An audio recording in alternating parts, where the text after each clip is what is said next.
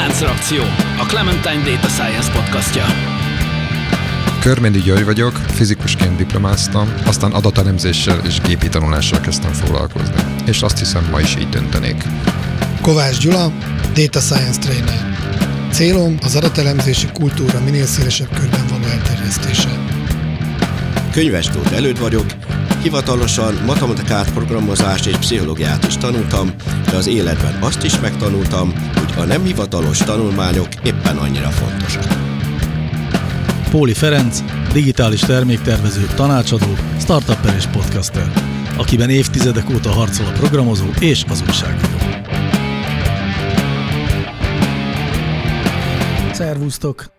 Újra összegyűltünk a Láncreakció stúdiójában, mindenki egészséges, mindenki fel van vértezve a tudással, ami ahhoz kell, hogy újra beszélgessünk az adattudomány és a mesterséges intelligencia legfrissebb vívmányairól és régi hagyományairól egyaránt. Ma egy olyas fajta témáról lesz szó, ami inkább az újabb dolgokhoz kapcsolódik minden szempontból, abból a szempontból is, hogy egy olyan munkaforma vagy alkalmazási formáról fogunk beszélni, ami csak az elmúlt 5-10 évben ver gyökeret igazán a világon, meg az arról, hogy ennek mi köze az adattudományhoz, meg hát ilyen értelemben azért is újdonság ez, mert amiről beszélni fogunk, azt régebben a technika sem tette volna lehetővé, most már azonban igen. Bárki bérelhet magának adattudóst kevés pénzért, ez lesz lényegében a történetünk, de mielőtt ebbe belevágnánk, jöjjön az a kérdés, amivel igyekszem meglepni titeket. Ezúttal azt szeretném tőletek megtudni, hogy emlékeztek-e a magyar Uberre, és mit gondoltok arról, hogy már nincsen Uber, pedig régebben volt. Itt mi nálunk. Nyilván érdemes külön választani a személyes részét a dolognak, meg a, meg a társadalmi részét, mert szerintem nagyon különbözik. Igen. Mert ugye itt van egyfajta, még mindig tartó hurrá optimista hangulata a startupok körül, bár talán most ezt kezd megkopni, illetve az ilyen romboló vagy disruptív technológiák iránt. Ugye az Uber az, az egyfajta mint a példája annak, hogy, hogy mit érthetünk egy disruptív technológián, tehát mi az, a, mi az amikor a, bekerülhet egy olyan startup egy, egy létező piacra, amikor tulajdonképpen újra definiálja a játékszabályokat, és hát, hát az elejétől kezdve borzalmas és hihetetlen versenyelőnye van. És hát ez a versenyelőny az abból is származik, hogy egy csomó olyan kritériumot ugye nem teljesít, amit a, a többiek meg kintelen keletlen, de hát ugye szabályok az igazodás miatt megtesznek. A mai világunkat rengeteg ilyen disruptív jelenség veszi körbe, és ezeket mindig nagyon érdemes gyorsan azonosítani. Tehát, hogyha valami területen megjelenik valami nagyon szuper, nagyon jó használható, nagyon-nagyon forradalmi, akkor az valószínűleg elég sok fájdalommal meg vérrel jár a másik oldalon. Ha kezdhetek ilyen nyersen. Ja, ezzel szépen bekezdtél, igen. én, én igazából nem is nagyon emlékszem, hogy volt, mert én soha nem használtam. Viszont ha már így kérdezted, mi van velük? Tehát tök érdekes, mert hosszú évekig ilyen botránycég volt, voltak ilyen atrocitások a cégen belül, meg, meg az üzleti modelljük se volt teljesen tiszta, de évek óta nem nagyon hallok róla. Hát léteznek. Igazából az van, hogy egy csomó városból ugye kiszorították őket, és hát végül is valamilyen pályán mozog a, a cég, de nem, nem vagyok én sem De például a önvezető autóban is az Uber volt az egyik vezető név, és évek... Abból ők kiszálltak, kiszálltak, kihátráltak, és a legnagyobb versenytársuk a Lyft, aki viszont ott maradt, és uh-huh. még mindig ott van. A, egyébként, amit a botrányokról mondtál, az meg elég erősen egy ilyen mérgező cégkultúrához kötődött, ami meg a vezérigazgató alapítóhoz Travis Kellenékhez kötődött, akit aztán kiszorítottak a cégből mindenestül, és azóta van egy új vezérigazgató, és azóta nincsenek is botrányok a cég körül, meg elindult egyfajta ilyen legalizációs törekvés benne. Ugye nálunk is, ahogy most a piac átalakult, ha emlékszünk rá, hogy milyen volt előtte az Uber előtt, ugye már sose lesz olyan, ami nem biztos, hogy bizonyos szempontból baj, tehát én ebben annyira nem vagyok benne, én csak azt éltem meg, hogy ugye bejött az Uber, nagyon-nagyon felforgatta ezt a taxis szakmát, és aztán utána tulajdonképpen jött egyfajta konszolidáció, amikor kikergették, és akkor most meg van a bolt, ami nekem napi szinten, meg funkcionalitásban így dettó ugyanaz. Tehát, hogy nekem, nekem Abszolút. felhasználónak, tehát igazából ez ugyanez. Hát a bolt az arra alapult, hogy lemásolta egy az egyben, de tényleg bitről bitre az Ubernek a user interfészét, csak egy rendes taxivállalatot tett mögé, nem pedig azt a fajta, uh-huh. Amit ma gig economy-nak hívunk, és amiről egy kicsit ma beszélni is fogunk, ezért hoztam ide az Ubert. Tehát azt a típusú üzleti modellt, amikor a munkavállalóim azok nem munkavállalók, hanem olyan emberek, akik szabad idejükben, vagy amikor éppen akarnak, amennyit akarnak, munkát tesznek bele az én vállalkozásom kiszolgálásába vagy működtetésébe, és ezért pénzt is kapnak. És egy csomó üzleti kockázatomat ezzel én kiszervezem elegáns mozgattal. Hát sőt, egy csomó az állam meg a munka, munkavállalók felé való kötelezettségemtől is megszabadulok, hiszen ha nincsenek munkavállalóim, akkor nem tartozom meg felelősséggel, nem vonatkozik rájuk a munkatörvénykönyve, és így tovább, és így tovább. Ennek a történetnek a másik leghíresebb szereplője az Airbnb, akit eh, szintén megpróbáltak valamelyest megregulázni, de azért kevésbé sikerült. Az is arról szólt, hogy én kiadhatom, eredetileg ez volt a Airbnb lényeg, hogy az egyik szobámat kiadhatom a, a átutazóknak egy pár napra, és ezért pénzt fogadhatok el. Erre alapult az a vállalkozás, ami ma már a, hát lényegében megrengette a szállodaipart, Uh-huh. ahogy az Uber is megrendelt, megrengette a taxipart. Egyébként én taxit se használok. Nem tudom, ki közületek ö, van, aki használ taxit. Megesik. Néha. De igen. hogy a taxi azért tanult a Uber esetből, és fejlesztette Hát a én azt, azt szolgáltatást. gondolom, hogy tehát eleve, ugye, amire utaltam, hogy ré, régen ugye volt egy- csomó taxitársaság, most ez jóval visszaszorult. Tehát, Kevesebb van, igen. Jóval kevesebb taxitársaság van, és igazából egy-két nagy szereplő van a piacon, tehát nagyon komoly konszolidáció zajlott le, és ez egyébként az Ubernek volt erre egy nagyon erős hatása. Uh-huh. Igen, tehát praktikusan a legnagyobb ellenlábas taxiszervezetek is, akik ö, taxis tüntetésig jutottak, amikor az Uber kitiltásáért lobbiztak, aztán utána egy fél egy évvel megcsinálták a saját applikációikat, és ma már a leghagyományosabb budapesti taxitársaság vezetőit is lehet értékelni, meg lehet uh-huh. applikáción keresztül hívni.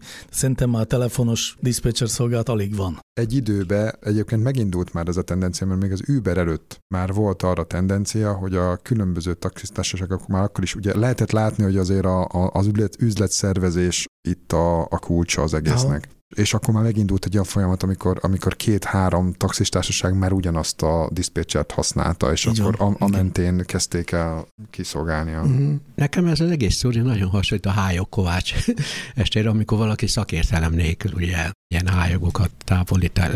Egyszer csak kiderül, hogy azért ennek van egy csomó más orvosi meg szakmai szempont, amit az illető nem vett figyelembe, de azért lehet, hogy az orvosok is tanultak abból, Igen, hogy... mert a, a Hálykovásnál, de most nem tudom, hogy miért jutott eszedbe. Hát azért, mert gyakorlatilag ezek az überek is, tehát csináltak egy olyan szervezetet, amiben viszont egy csomó olyan kritérium a sofőrökkel, nek a, meg az autóknak az ilyen a biztonsági körülményei, meg sok mindent lehetne itt mondani, ami, ami szerintem ilyen hályokkovásszerű módon volt megoldva, és épp ezért buktak el a legtöbb helyen a világban, mert azért sokkal több mindenre kell még figyelni, azon kívül, hogy most éppen elvisz valakit valahova egy kis Ez pénzért. egy, ez egy érdekes dolog. Igazából ez, ez egy azt gondolom, hogy működőképes modell lett volna, van, ahol mai napig működik. Hát Tehát igen, ez, nagyjából ebbe a formában. Az Ubernél ugye a forradalmi gondolat nem, tehát nem a, nem, a, nem a taxis üzletet szervezte újra, hanem nagyon nagy részben behozott egy olyan kapacitást a taxis piacra, aki mit tudom én, megy hazafelé, és akkor izé feljelentkezik, és akkor elvisz egy embert. Emiatt volt ez nagyon felforgató. Hát igen, tehát ez egy ilyen jellegű. piaci rés volt, azt lehet Igen. mondani, amit ők így betöltöttek, de, de ugye az lett a következő, amit ti is mondtatok, hogy meg én mindig azon csodálkoztam kezdettől fogva, hogy, hogy ahhoz képest, hogy így bizonyos ö, ö, körök úgymond kiutálták őket, mert én inkább fogalmaznék így, és így kiszorították, ahhoz képest ugye én mindig azt hiányoztam, hogy miért nem inkább tanulnak bele, miért, miért nem a taxi cégek is alakulnak át, és így, mint ahogy mondtátok, a bolt egy hasonló ö, Hát át is alakult. át is alakult. át is alakult, és megtörtént. Tehát igazából azt gondolom, hogy felhasználói szempontból, tehát user oldalról az a fajta mondjuk kényelem, amit ezek az appon keresztül rendelés meg egyéb jelent, az megvalósult. Az, hogy mondjuk árazásban hogyan valósul meg, vagy hogy mondjuk- ez a fajta, hogy, hogy én most nem tudom, most így hirtelen eszembe jut, és ma kedvem van két órát délután taxizgatni, ezt ugye nem lehet megcsinálni már. Még szakmabelit is lehetett hallani, hogy volt olyan, aki, aki azt ugye azt én hivatásszerűen csinálta már, mint hogy adatelemző szakmának az egyik régi nagy klasszikus ikonja. Ő, ő, is, ő is például ezt csinálta, hogy a, időnként überezgetett egy kicsit, így vitt embereket ide-oda. Na jó, hát nagyon jól felvezettük ezt a történetet, hiszen amiről ma beszélni akarunk, az az a jelenség, hogy kb. ugyanakkor, amikor a manapság gig economy hívott, és sajnos már nem emlékszem, hogy ezt hogy hívtuk korábban, mármint ezt, amikor valaki anélkül végez el egy bizonyos munkát, hogy azt hivatalos keretek között tenni, de volt ennek valami neve, mindegy, most már gig economy szokás nevezni, szóval, hogy ebben a körben megjelentek az... Fusi, vagy mi? Nem, nem hát egyébként a, Igen, arról beszélünk az. végül is, ez a fusizás. Szóval, hogy hogy megjelentek azok a platformok, ahol a szabad úszók felkínálhatták az ő szabad kapacitásaikat. És nem csak az üzleti világban, hanem például szakdolgozatot írnak, meg ilyesmiket. Hát persze, természetesen. Egyébként a Feri, te pont mondtad, hogy, hogy, hogy ez ugye egy néhány éves jelenség. Tulajdonképpen vannak olyan szakmák, amikben már elég régi. Tehát mondjuk a, a, az internetes, tehát az online megjelenésével már tulajdonképpen kialakult. Nekem van egy barátom, aki fordító, és gyakorlatilag szerintem most már lassan 20 éve alapvetően ilyen módon kapja a munkáit. Azon a területen ez nagyon gyorsan kialakult. Vannak valószínűleg tipikusan ilyen, ilyen bölcsicsész jellegű tevékenységek, amik így a, a, a médiában itt ott, ott ahol, ahol ennyire szeparáltan tudnak működni. Igen, hát ez a forradalom alapvetően egy technológiai forradalom volt, tehát hogy megjelentek azok az eszközök, ami miatt ez az egész kapott egy olyan platformot, ahol nagyon könnyű volt szervezni mind a felbérlését a munkaerőnek, mind a kifizetését. Ezek a közvetítő platformok hozták a változást, ilyesmi volt régebben is természetesen. Na, és hogy megjelent ugyanez az adattudományban is, manapság ha szükségem van egy modellre, felbérelhetek az erre szolgáló platformokon egy adattudóst. De talán egy picit menjünk vissza, hogy, hogy hogy alakult ez a szakma mondjuk az elejétől, hogy milyen típusú munka lehetőségek, vagy milyen típusú pozíciók voltak az elejétől kezdve az elemzőben. Ugye Ugye maga az, hogy adatelemző azért mert sokkal régebbi, tehát mit tudom, több évtizedes vagy, vagy, vagy akár évszázados jelenség. Nem olyan régen nézegettem a KSH-nak a statisztikáit, az ilyen, egyébként azt hiszem a jogászok, az érdekelt, hogy, hogy ügyvéd, illetve jogászhoz hány van Magyarországon. És egyébként meg is találtam, böngészgettem a táblázatokat, és benne volt egy olyan sor, hogy statisztikus. Ami azért vicces, mert ugye a KSH Tehát a statisztikusok csináltak egy statisztikát arról, hogy hány statisztikus van. Tehát létrehoztak egy ilyen sort, egy, volt egy ilyen rubrika. Ugye azt is megtaláltam, hogy hány fizikus van például. Mm-hmm. Eleve az, hogy a hány diplom, tehát igazából inkább a diploma, hány végzett fizikus van. És létezett egy ilyen statisztikus, és képzeljétek el, hogy ez például teljesen kikopott én az elődöt fogom vele terrorizálni, majd átküldöm neki. Mi kapott ki pontosan? Ez a, ez a, sta, a, ez a, a KSH-nak a, a, a táblájából, tehát ott lehetett látni, hogy évről évre hány darab statisztikus van, és gyakorlatilag mára már gyakorlatilag kihaltak. Kihalt. Legalábbis a KSH szerint ebben a logikában. nevezik magukat. És akkor a KSH statisztikát kik, kik csinálják? Hát ez egy nagy kérdés ezek után.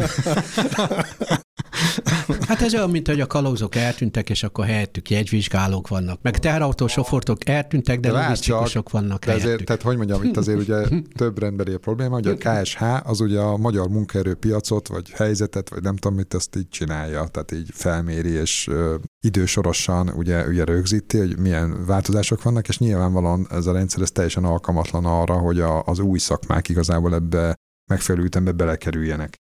Tehát ilyen, hogy mondjuk nem tudom, adattudós, ilyen sor nincs. De én azon meglepődtem, hogy fizikust találtam, de mivel valószínűleg azért, mert egyébként fizikus képzés az úgy tudom én, régóta van, ezért ezek a sorok, ezek így ö, uh-huh. egyszer létrejöttek valamikor, hajnadál mondanában, és akkor azóta léteznek. Kíváncsi lennék, de... van-e még például tényleg? Azt nem tudom, hogy ilyen bontásban meg. Tehát én azért nyilván ilyen nagyobb bontásokba próbáltam keresni, de nyilván az újabb dolgok azok ebben nem kerülnek bele, tehát mint influencert egészen biztosan nem fogsz benne találni. Pedig valószínűleg több ma az influencer Mint a ne- nemzetiségű, influencer nemzetiségű ember ma Magyarországon, mint nem tudom, a kalauz. Meg az valószínűleg több, mint kalauz. De az biztos, hogy több gyerek szeretne influencer lenni, mint statisztikus.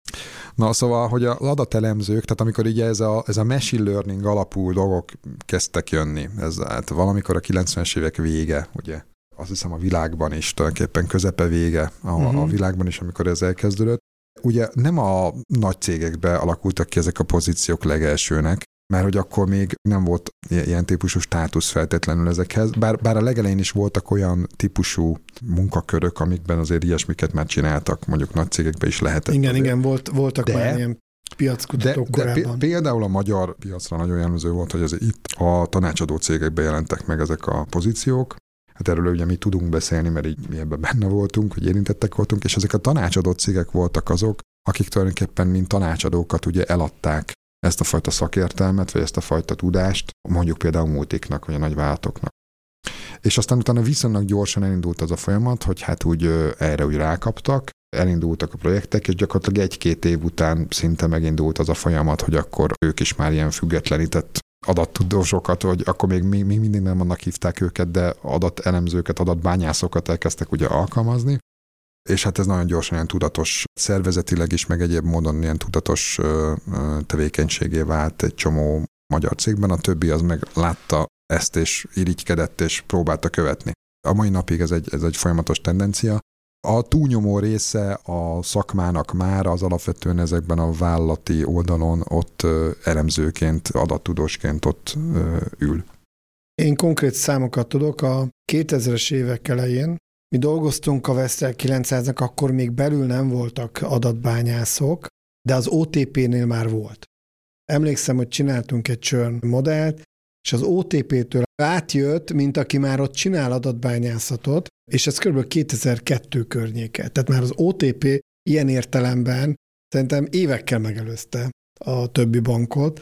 Ott már volt adatbányász, elég korán, tehát gyakorlatilag 20 évvel ezelőtt. Hát igen. De azért, azért jellemzően inkább 2000-es évek második felében épültek ki ezek az adatelemző osztályok, a bankoknál, telekommunikációs cégeknél. Igen, és aztán utána közvetlenül 2010 után meg ugye megindult az a, az a mai folyamat, tehát elkezdték data scientistnek, meg adattudósnak hívni ezt, az, ezt ennek a területen dolgozókat és aztán elindult ez a startup világ is, hogy akkor tulajdonképpen rájöttek arra, hogy tulajdonképpen a belépési küszöb számos szempontból nagyon alacsony lett, ugye megjelentek az open source technológiák is, és akkor hirtelen mindenkinek lett egy jó ötlet, amit ilyen gépi tanulással meg lehet csinálni, és akkor ezek között voltak nagyon komoly cégek is, akik meg mára, meg már tényleg nagyon komolyra nőtték ki magukat, meg voltak, és hát sajnos ugye arányaiban egyre több lett a Kókler, meg a Zsivány, nem mindegy, de most ez persze nem a, a, a szakmai munká részére vonatkozik feltétlenül, mert attól még lehet ott egy adott, adott esetben egy szakértő adattudós,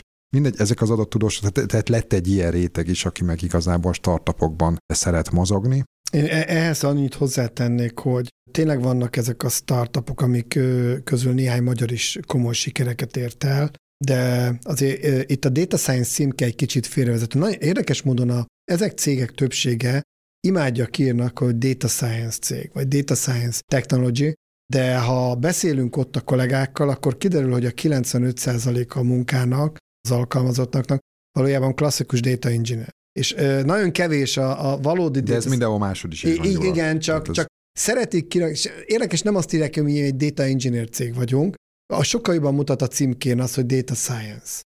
Én ezt megértem. Még egy réteget, vagy egy, egy nagy népes populációt akartam megegyezni, ez az, az, az akadémiai terület. 20 évvel ezelőtt azért nem sok ember volt, aki, aki ilyesmibe akadémiába foglalkozott. Volt azért, korábban is volt, de azok tényleg ugye egy ilyen kicsit ilyen elvetemült, speciális terület iránt érdeklődő szakértők voltak, és aztán, mikor erre az üzleti igény elkezdett rájelentkezni, annak volt egy olyan visszacsatolása, én úgy érzem, amikor, hogy, hogy, hogy az egyetemeken is fiatal, elsősorban fiatal doktoranduszok, meg doktorok elkezdtek ilyesmi tematikákkal foglalkozni. Hát ez szerintem olyan 2006 környéke, akkor kezdődött ez, tehát látszik, hogy jóval később egyébként, mint, uh-huh. a, mhm. mint amikor már az üzletbe már ugye alkalmazták azért pár cégnél. Egyébként akkor volt az innovációs járulék a 2000-es évek közepén, amikor ugye a cégek megtalálták az egyetemeket. Nem tudom, emlékeztek erre az innovációs járulék bulikra. De emlékszünk, de most nem akartam ilyen sötét de, irányokba elvinni ezt. De a... annyiból érdekes, annyiból érdekes, hogy az tényleg behozott az üzleti világba, az akadémiai szférából olyan embereket, akik lehet, hogy csak tíz évvel később jelentek volna meg, de az innovációs járulék kvázi egy ingyen pénz volt, nem akarok belemenni a sztoriba, mert tényleg inkább sötét történet, de ott gyorsított azon, hogy a, az egyetemi világból bizonyos emberek megjelenjenek az üzleti oldalon. Igen, tehát ezt akartam, ezért érdekes a, különösen az akadémiának a, a megléte, mert ugye kapacitások épültek azért az oktatási tevékenységre, tudom én mondjuk 2010-re, 12-re már ez létezett szerintem több felsőoktatási intézményben. Sok helyen nyilván olyan emberek kezdtek el ilyeneket oktatni, akik egyébként meg rokon területekkel vagy társterületekkel foglalkoztak korábban egyetemeken, és ő nekik bizonyos kapacitásaik alapvetően nyitottak voltak üzleti, üzleti feladatok elvégzésére is, és akkor ez ilyen struktúrált, vagy ilyen teljesen ilyen, ilyen magányos harcos stílusban mindenféle verzióban létezett, meg létezik is, ma is. És hát akkor most érkeztünk el oda, hogy maga az egész adat elemzési szakma, vagy a, akár a data science szakma, az ugye különböző szempontok vagy dimenziók mentén elkezd standardizálódni. Tehát ez a standardizálás, ennek talán a legmarkánsabb megjelenítése ugye a Kaggle. Mert a Kaggle az, az ugye egyrészt nem a semmiből keletkezett, tehát ugye voltak ott is előzmény történetek, nem kezdünk most bele a Netflix Prize-nak a emlegetésébe, de a Kaggle lett egy olyan platform, ahol tulajdonképpen adatbányászati feladatokat kitűztek cégek, kisebb-nagyobb pénzért, vagy akár teljesen ingyen, Igen, mert ugye van, van egy olyan része is, hogy, hogy igazából egyáltalán standardizált, mások számára is elérhető adatállományok. Az elején, főleg akadémiában ezzel kilódtak nagyon sok helyen, hogy nem voltak adatuk. Pontosan. Tehát aki üzletben volt, annak általában azért volt valahonnan valamilyen adata. Furcsa lett volna, ha nem, de az akadémiában ottan ezzel szenvedtek, és akkor ottan kialakult ez a Kaggle, ahol tulajdonképpen részben ingyenes állományokat osztottak meg, részben pedig cégek feltettek feladatokat, amiket meg lehetett csinálni, meg lehetett oldani, és akkor ennek az elején volt egy nagyon erős versengés jellegű etosza. Meg tulajdonképpen szerintem ez a mai napig megmaradt, csak aztán utána ugye nagyon-nagyon átalakult a Kaggle világa, és aztán majd Gyula, te fogsz erről nekünk beszélni talán egy kicsit, mert aztán utána nem ez a mai igazi témánk, nem a Kegel, de ha már itt vagyunk, akkor egy picit beszéljünk erről. A Kegel valóban 2010-ben alapították, most jelenleg 5 millió adatbányász, data scientist regisztrációjuk van, és csak a, a érdekességként tegnap megnéztem, hogy a versenyben ki hogy áll. Döbbenten láttam, hogy egyetlen a listán ki bármilyen titulust. Azt kell tudnotok, hogy most van azt hiszem négy szint, kezdőtől kezdve a masterig. Összesen 200 olyan ember van, aki legalább egy versenyre benevezett az 5 millióból. Ez az 5 millió rohadt jól hangzik. És én abban már benne vagyok. és te már benne vagy. De mondok egy másik számot, amin eddig átsiklottam. Nem esett le nekem, hogy átlagosan 10-15 ezer dollárt lehet nyerni egy ilyen versennyel. Na most, a, aki tisztában a data scientistek fizetésével mondjuk Amerikában, ez egy havi fizetése. Szerintem komoly data scientist nem. Nem indul már ilyen versenyeken. Nem, soha nem neki, is indult. Ne, nem is, és ez az. Nem is indult. is indult. Több helyről hallani, hogy annyira jó állás lett a data scientist, hogy most már tódulnak az emberek, vagy legalábbis egyre többen próbálnak bekerülni, és a kegül tekintik, Pontosan. ahol bedolgozzák magukat feladatokon keresztül. Tehát ez ez az akadémiának, tehát amikor mondjuk elkezdett egy doktorandus, mit tudom ilyen machine learning doktorandus, és akkor valahol ottan igazolni akarta a képességeit, létrejött a Kaggle, ez egy ilyen tökéletes helyzet volt, hogy, hogy akkor itt meg tudta mutatni, hogy ő, ő meg tudja ezeket, a, ezeket jól csinálni, és ez hajtja a Kaggle szerintem mai napig, és ennek, ennek alapvetően tök nagy értelme van ennek a részének. Hát ennek van, de aztán jöttek a felhők, egyre több cikk jelent meg arról, hogy aki kegelen szo- szocializálódik, annak a tudása használhatatlan a cégeknél. Ugyanis ez egy kiherélt adatbázis általában, tehát anonimizált egyértelmű. Általában, aki felteszi az adatokat, az már előfeldolgozza. Tehát ez egy tisztított adatbázis.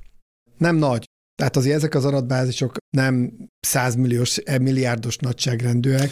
Vannak benne viszonylag nagyok is, de, de ilyen. De jellemzően néhány százer sor, ami van, tehát eh, akár Excelben is lehet eh, játszani velük. És olyan illúziója van egy versenyzőnek, hogy a valódi életben is körülbelül ilyen egy data science projekt. Kapok egy viszonylag jó minőségű adatbázist, azon próbálok valamilyen modellt építeni, azok elég tisztán le vannak fektetve, hogy mik a verseny kritériumok, hogy ki hogyan teljesít, ugyanis kapsz egy olyan adatbázist, ahol tanítasz, fölrakod, és egy olyan adatbázis van, amit te soha nem látsz, átfutatják a modelledet, és a teljesítmény alapján bekerülsz, hogy első vagy második, huszadik, századik, de azt, mivel soha nem látod, egy kicsit mindig ilyen vakszerencse. Tehát igazából nincs semmi visszajelzésed, hogy az én adatbázisomon miért így teljesített, ott meg miért úgy, hanem tovább faragsz, mert ezek szerint az én modellem csak a 78 még javítanom kell rajta, és bármennyi modellt építhetsz, folyamatosan javíthatod a, a teljesítményeidet, de a lényeg az, hogy ez a kegöl arra szocializálja az embert, hogy minél magasabb performanciát érjen el a modelled. Ami látszólag egy tök jó célkitűzés, de valódi élet nem általában erről szól, hanem például arról, azt hiszem már erről beszéltünk néhány adással ezelőtt, hogy adattisztítás. Az adattisztítás emlékeztek a projekteknek körülbelül a 80%-a. Na itt ilyen nincs. Gyakorlatilag egy tisztított adatbázis kapsz, átmegy a céghez, a kegül versenyző, és döbbenten nézi, hogy olyan adatokat kap, amikről nem is álmodott, már mint rémálmaiban nem látott. Tehát az adattisztítást nem tanítják meg, nem is hall róla, hogy ilyen probléma van. Nem tanulja meg azt, hogy egy jó elemző, annak kérdeznie kell a túloldalt. Nincs kit kérdezni. Nincs, nincs egy üzleti partner, akivel tud beszélgetni, hogy fia, ez a változó mit jelent, kijött ez az eredmény, szerinted ez jó, vagy hülyeség, vakvéletlen. Ezt a kultúrát nem tanulja meg, hogy egy adatelemzés az fontos kommunikáció. Az, hogy most itt a túltanulásra megy az egész, arról nem is akarok beszélni. Tehát nyilvánvaló, hogy itt valamilyen szinten a vége úgyis túltanulás. A valódi életben én sokkal jobbnak tartom azt a modellt, amikor mind a tanító, mind a tesztadatbázison az AUK érték, most nem akarok belemenni, mi az, 0,7, mint hogy az egyiken 0,8, a másikon meg 0,9. Látszólag a másik jobb, hisz mind a két adatbázis a jobb értéket hozott ki, de jól láthatóan valamiért instabil. Én sokkal jobban a szeretem... A robosztusság. Igen. igen. Én jobban szeretem a robosztusságot. Tehát a lényeg az, hogy nagyon sok cikk jelenik meg arról, hogy a kegül nem jó beugró a céges kultúrában. Na és akkor egy picit miért beszéltünk ennyit a kegőről? Kegül az egyfajta platformot megmutatott arra, hogy hát fel lehet tenni problémákat, amiért adott esetben fizetni lehet, de itt azért alapvetően a versenyzés volt kérdezve. Uh-huh. És azért most annak ellenére, hogy ezek az összegek nem jelentősek, azért ez kettős dolog, hogy ugye nem jelentős. Tehát egyrészt gomboknak számítanak abban a tekintetben, hogy a cégnek mennyit ér az, hogyha mondjuk nem tudom, száz elemző vagy száz csapat elkezd elemezni, elkezdi elemezni az adatait, és, és annyi munkaórát, meg elemzői órát ölnek bele, amit sok millió dollárra se tudtak volna kifizetni. Aha. Ez egyik oldala. Tehát ugye, de ez mindig is tudott volt. A másik viszont az, hogy, hogy hát tulajdonképpen ne le, nem lehetne ezt még olcsóbban csinálni. és akkor erre jöttek létre azok az oldalak, amik persze más típusú munkákat is szerveznek, ilyen freelance munkánkat, de ezek belül aztán a data science-t is, például az upwork.com, vagy a fever.com, azt nem tudom, hogy kell ejteni, de valószínűleg Így, fever. kicsit ilyen szójátékos. Az Fivér, amelyeken ilyen, ilyen hosszú tömegsorokban rengeteg adatbenyomszatív, illetve egy adat, gépi tanulási feladat van felsorolva. Van mi egyszerűbb ilyen adatelemzési, tehát ilyen, tényleg ilyen deskriptív valamit igényel, vagy táblázást igényel, valami kimondottan gépi tanulási algoritmust, mert ezt megadjuk ugyan a show notes-ba, ezeket a linkeket, hogyha még valaki ezzel nem találkozott. Egyébként én évekig éltem úgy, hogy nem találkoztam vele. Mindenesetre jellemzően ilyen néhány száz dollárért várják azt, hogy valaki eljön és oldja meg nekik a problémájukat. És akkor erre aztán a másik oldalon pedig valóban ilyen gig economy jelleggel pedig regisztrálva vannak emberek, akik meg jelentkezhetnek, vagy adott esetben akár licitálhatnak is egymás alá, ki csinálja meg még olcsóbban. És ezek között aztán ott van, ugye, hogy, hogy mondjuk milyen doktorok, meg egyéb izék, mert ezek nyilván aztán persze eh, itt aztán túltengenek az indiai, meg a pakisztáni, meg az egyéb eh, dél-kelet-ázsiai, meg távolabbi ázsiai versenyzők, és ők azok, akik aztán itt egy, egy nagy masszív tömeget képeznek, akik aztán nagyon sok ilyen típusú munkát eh, bevállalnak és megcsinálnak.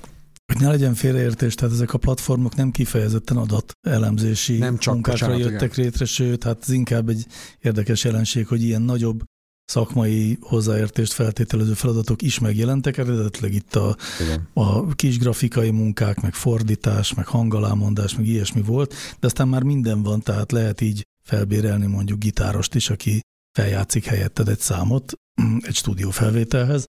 No, én nagyjából három éve, én mondom évekig éltem úgy, hogy nem találkoztam ezzel, nem volt közös meccéspontunk, aztán felvételizett nálam egy srác, és beadott egy CV-t nekem, és rengeteg ilyen nagyon jó csengő amerikai cégtől volt ilyen referenciája, meg más cégektől is, tehát voltak kisebbek is, amiket nem ismertem, de volt egy-két kimondottan ilyen jó hangzó nagy cég. És akkor így, hú, hát ez a gyerek ez mit csinált, meg hogyan lehet, hogy ilyen, ilyen, ilyen, ilyen, ilyen referenciái vannak. Azt, azt éreztem, hogy lesz valami trükk a, a dologba, mert hogy egyébként annak nem láttam nyomát, hogy mondtam, akár éveket töltött volna kín az USA-ban, meg, a, meg az ottani képzettséget is, tehát azért erről van fogalmam, hogy ott az, tehát azért vannak ismerősök, egyebek, akik, akik ott vannak kín, és mondjuk, hogy ez hogyan működik, meg miként. Ehhez ő neki meg időarányosan nagyon sok ilyen referenciája volt, és akkor nyilván, mikor jött, akkor elkezdtem kérdezgetni, hogy, hogy meséljen már ezekről, mert tök érdekesen hangzik, mert ráadásul hát nagyon érdekesen hangzó dolgok voltak. És akkor kiderült, hogy tulajdonképpen a legtöbbje az valójában nem is volt annyira komoly feladat, vagy nehezen, nehezen tudott róluk mesélni. És aztán elég gyorsan kiderült, hogy hát már nem emlékszem, hogy melyik oldalon, de gyakorlatilag az egyik oldalon folytatta ezt a tevékenységet. És egyébként azt azért jól jellemzi ennek, a, hogy mennyire éri meg ezekkel foglalkozni, hogy ő gyakorlatilag Magyarországon, ő egyébként alapvetően kezdő junior elemzőnek számított ugye a, CV alapján más szempontok szerint, hogy, hogy mennyire nem éri meg mondjuk, a, mondjuk akár Magyarországon is elemzőként az, hogy, az, hogy inkább hozzám vagy egy hasonló céghez elment volna dolgozni, mert az a havi fix jóval felette lett volna annak a pénznek, mint amit innen össze tudott összedni. Mm-hmm. Ez neki az addig volt megfelelő, egyáltalán, amíg, amíg mondjuk más tevékenységei nem tették lehetővé azt, hogy mondjuk, mondjuk, mondjuk állást vállaljon, de abban a pillanatban, hogy állást tudott vállalni, már inkább elment rendesen teljes munkaidőbe. Tehát, hogy, hogy már Magyarországon se adta, annyira olcsók ezek a tevékenységek, tehát itt, tényleg ilyen 100-200 dollárokért, 300 dollárokért lehet, hogy, hogy egyszerűen azért nem éri meg Magyarországon se sok esetben ezt csinálni. Felvetted a végül a srácot? Nem vettem fel. Ó, végül nem És mi volt az oka? Arra nem emlékszem. Arra nem emlékszem. De valamiért nekem nem volt valami, valami emberi része volt. Nem, uh-huh. nem, nem Hát ez végül is ilyen- most ilyen- ugye témánk szempontjából mindegy is. De és akkor ezek után rácsodálkoztál erre a platformra, és megnézegetted alaposabban, hogy Hát igen, tehát Mi hogy megnéztem, és, és teljesen megdöbbentem, hogy, hogy ez így létezik, meg hogy így én, meg arról, hogy én erről nem tudok, és hogy azt hiszem, hogy ez egy vége, a, egy ilyen végső állapota ennek a piacnak, Mhm. mert hogy egy olyan, annyira kizsigerelt, annyira kicsinált, és annyira már semmi nem számít, tehát ez a nincsenek benne érzelmek, vagy hogy mondjam, csak a, csak a nyers, nyers, a nyers adatelemzés. adatelemzés maga. És hogy- milyen kevés pénz van? És benne? nagyon kevés pénz van benne. És, és igazából nyilvánvalóan most ezt nem is kezdjük el nagyon boncogatni, de bizonyos értelemben tök értelmetlen Mhm. az a tevékenység, ami itt zajlik. Nagyon nagy rész. Tehát nagyon-nagyon kevés olyan cég van, aki igazából értelmesen tud úgy adatelemzési feladatot kiadni, hogy annak aztán tényleg legyen. Nagyon sok olyan feladat is van, hogy mondjuk gyakorlatilag egy prezentációt kell csinálni. Uh-huh. De még azt szerintem ott is valószínűleg elég szar. De most én egy nagy ellentmondást érzékelek, mert azt mondjátok, hogy mennyire ki van zsigerelve ez a piac, és milyen olcsón lehet ilyenfajta szakértelemhez jutni. Ugyanakkor meg az gyakran elhangzik, hogy a, milyen jól keresnek az adatelemzők, sőt, Hát, hogy a legjobb, hát legjobban jó, fizetett de- szakmák De egyik. itt nem, nem amerikai, meg nem nyugat-európai ö, ö, embereket találsz azon az oldalon. Tehát erre már utaltam. Tehát itt, itt úgy tudnak ők becsatornázni, hogy, nem, hogy gyakorlatilag Indiából bejelentkezik, tehát onnan, onnan vállalja el ezt a feladatot. Ezért aztán amennyire lehető, gyakorlatilag le is veri az árat, de, de ez nyilván visszahalt az, az egész tevékenységnek a minőségére is. Én azt gondolom, hogy nagyon kevés olyan cég van, akinek valóban hosszú távon ez, ez bármilyen értelemben megfelelő arra, hogy így végeztesse munkát, mert egyszerűen nem fog kijönni belőle az, aminek egyáltalán értelme van. Tehát, hogyha csak így fel kell mutatni valamit, na hát akkor most tessék, itt is van ilyen tevékenység, arra jó. És arra valószínűleg töredékekért. Mhm. Uh-huh. De, de hát, hogyha tényleg, tehát tényleg csak mondva csinált módon úgy valamit akarunk az adatokkal csinálni, azt ez teljesíti. De hogyha van valami célunk, ennek az érdekében valami jót akarunk csinálni, az, számosok miatt ezt nem fogja tudni. Egyébként érdekes, hogy a kegülnél nem dominálnak az indiaiak. Én, én azt hittem, hogy ott a top 10, top 100-ban tele lesz indiaival, pakisztánival, meg kínaival, és csak kíváncsiságból tegnap megnéztem, hogy ki a tök első a listán. Ki nem találnátok, hogy hova valósi egy müncheni fiatalember, ugyanis meg lehet nézni, hogy hova valósi a verseny. A második, az egy osztrák srác, és a top 10-ben 8 európai, nyugat-európai van, tehát a Kaggle meg ezek a feladat közötti oldalak közt talán az a nagy különbség, hogy a Kaggle minden hibája ellenére mégis komoly presztist ad, tehát én el tudom képzelni, hogy nyilván ezek a jól képzett data scientistek, tehát akit versenyeket nyer, azok azért valószínűleg jól tudnak, ezek nem a pénzért csinálják. Tehát egy nyugatnémet, magasan kvalifikált data scientist, az már csak a dicsőségért. Tehát a kegölbe biztos vagyok benne, hogy megvan az az erő, hogy elmondja valaki, hogy én vagyok a, a competitionbe az első, és elmegy állásinterjúra, vagy, vagy beszélget cégekkel, akkor azért az, az plusz pénz.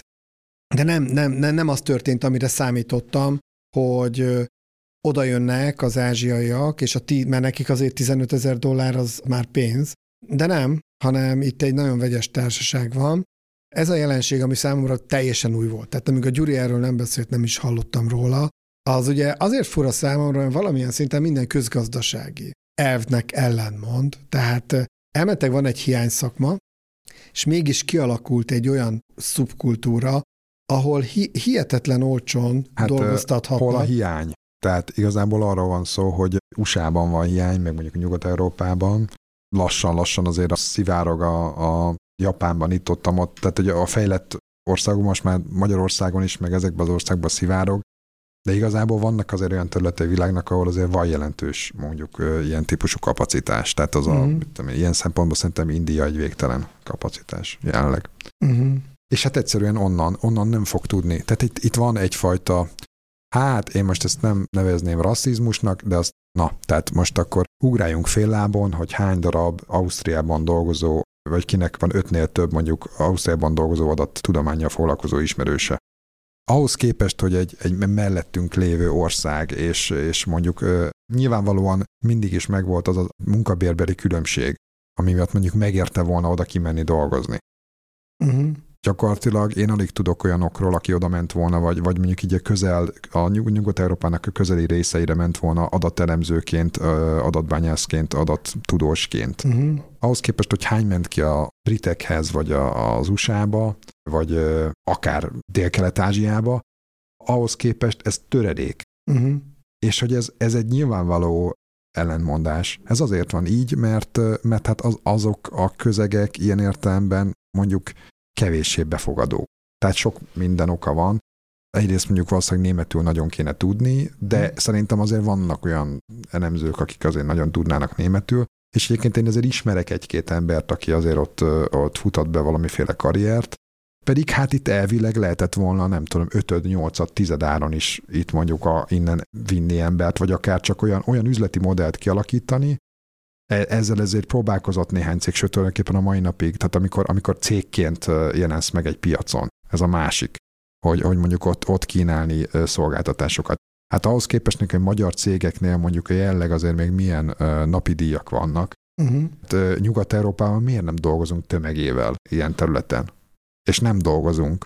Tehát van, van, van, van, persze, van én is van. tudom ezeket a uh-huh. szorikat, már régen is voltak, egy-egy aztán utána most a, a sztársémát azt talán meg is lehet említeni, hogy most kerültek el adósorba. De ők sem elsősorban... Ami Mókás, a... egy indiai cég vette meg őket. Hát igen, de ők sem elsősorban ilyen közeli, tehát európai területekre mentek, hanem, hanem az USA-ba.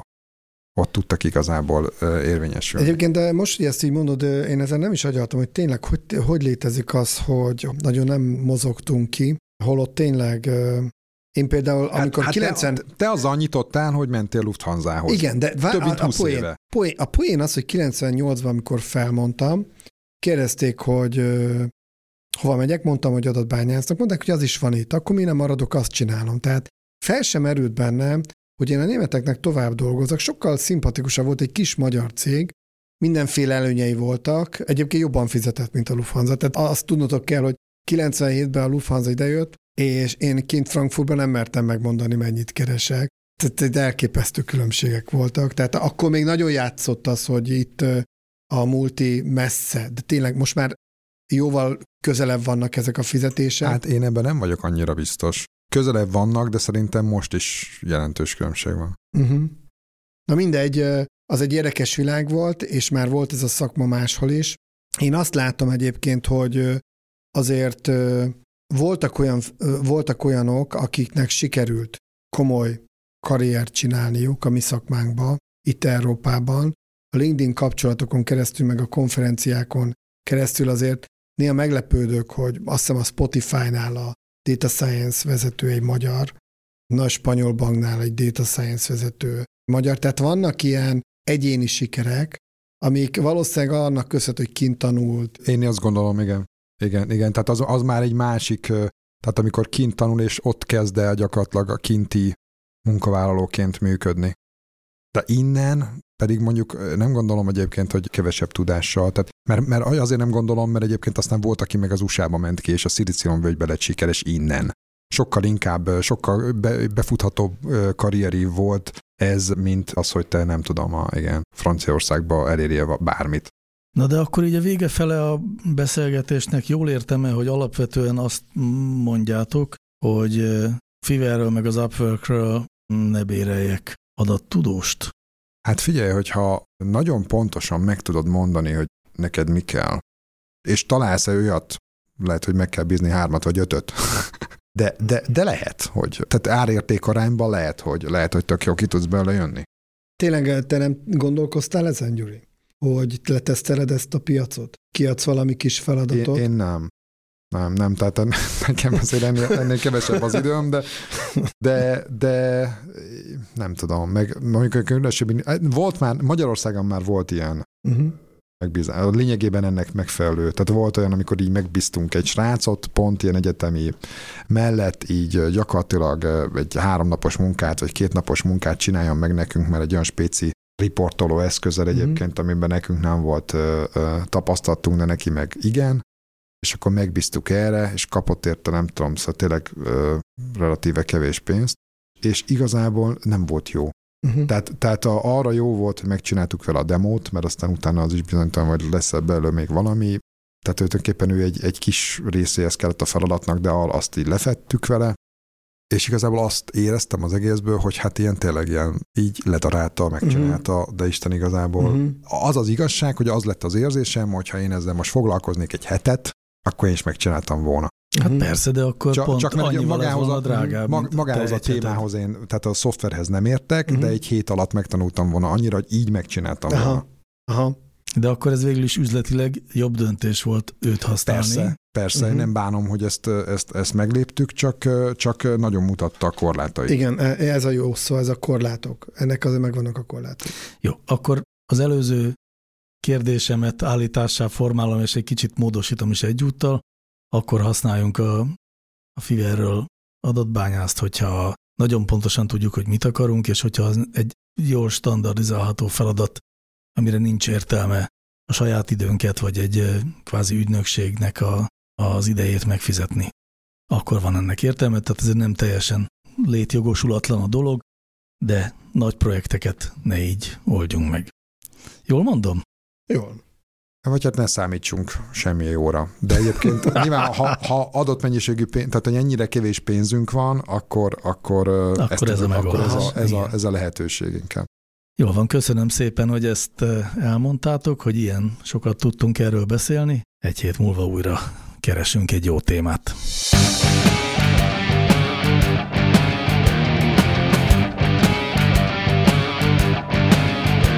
Láncreakció, a Clementine Data Science podcastja.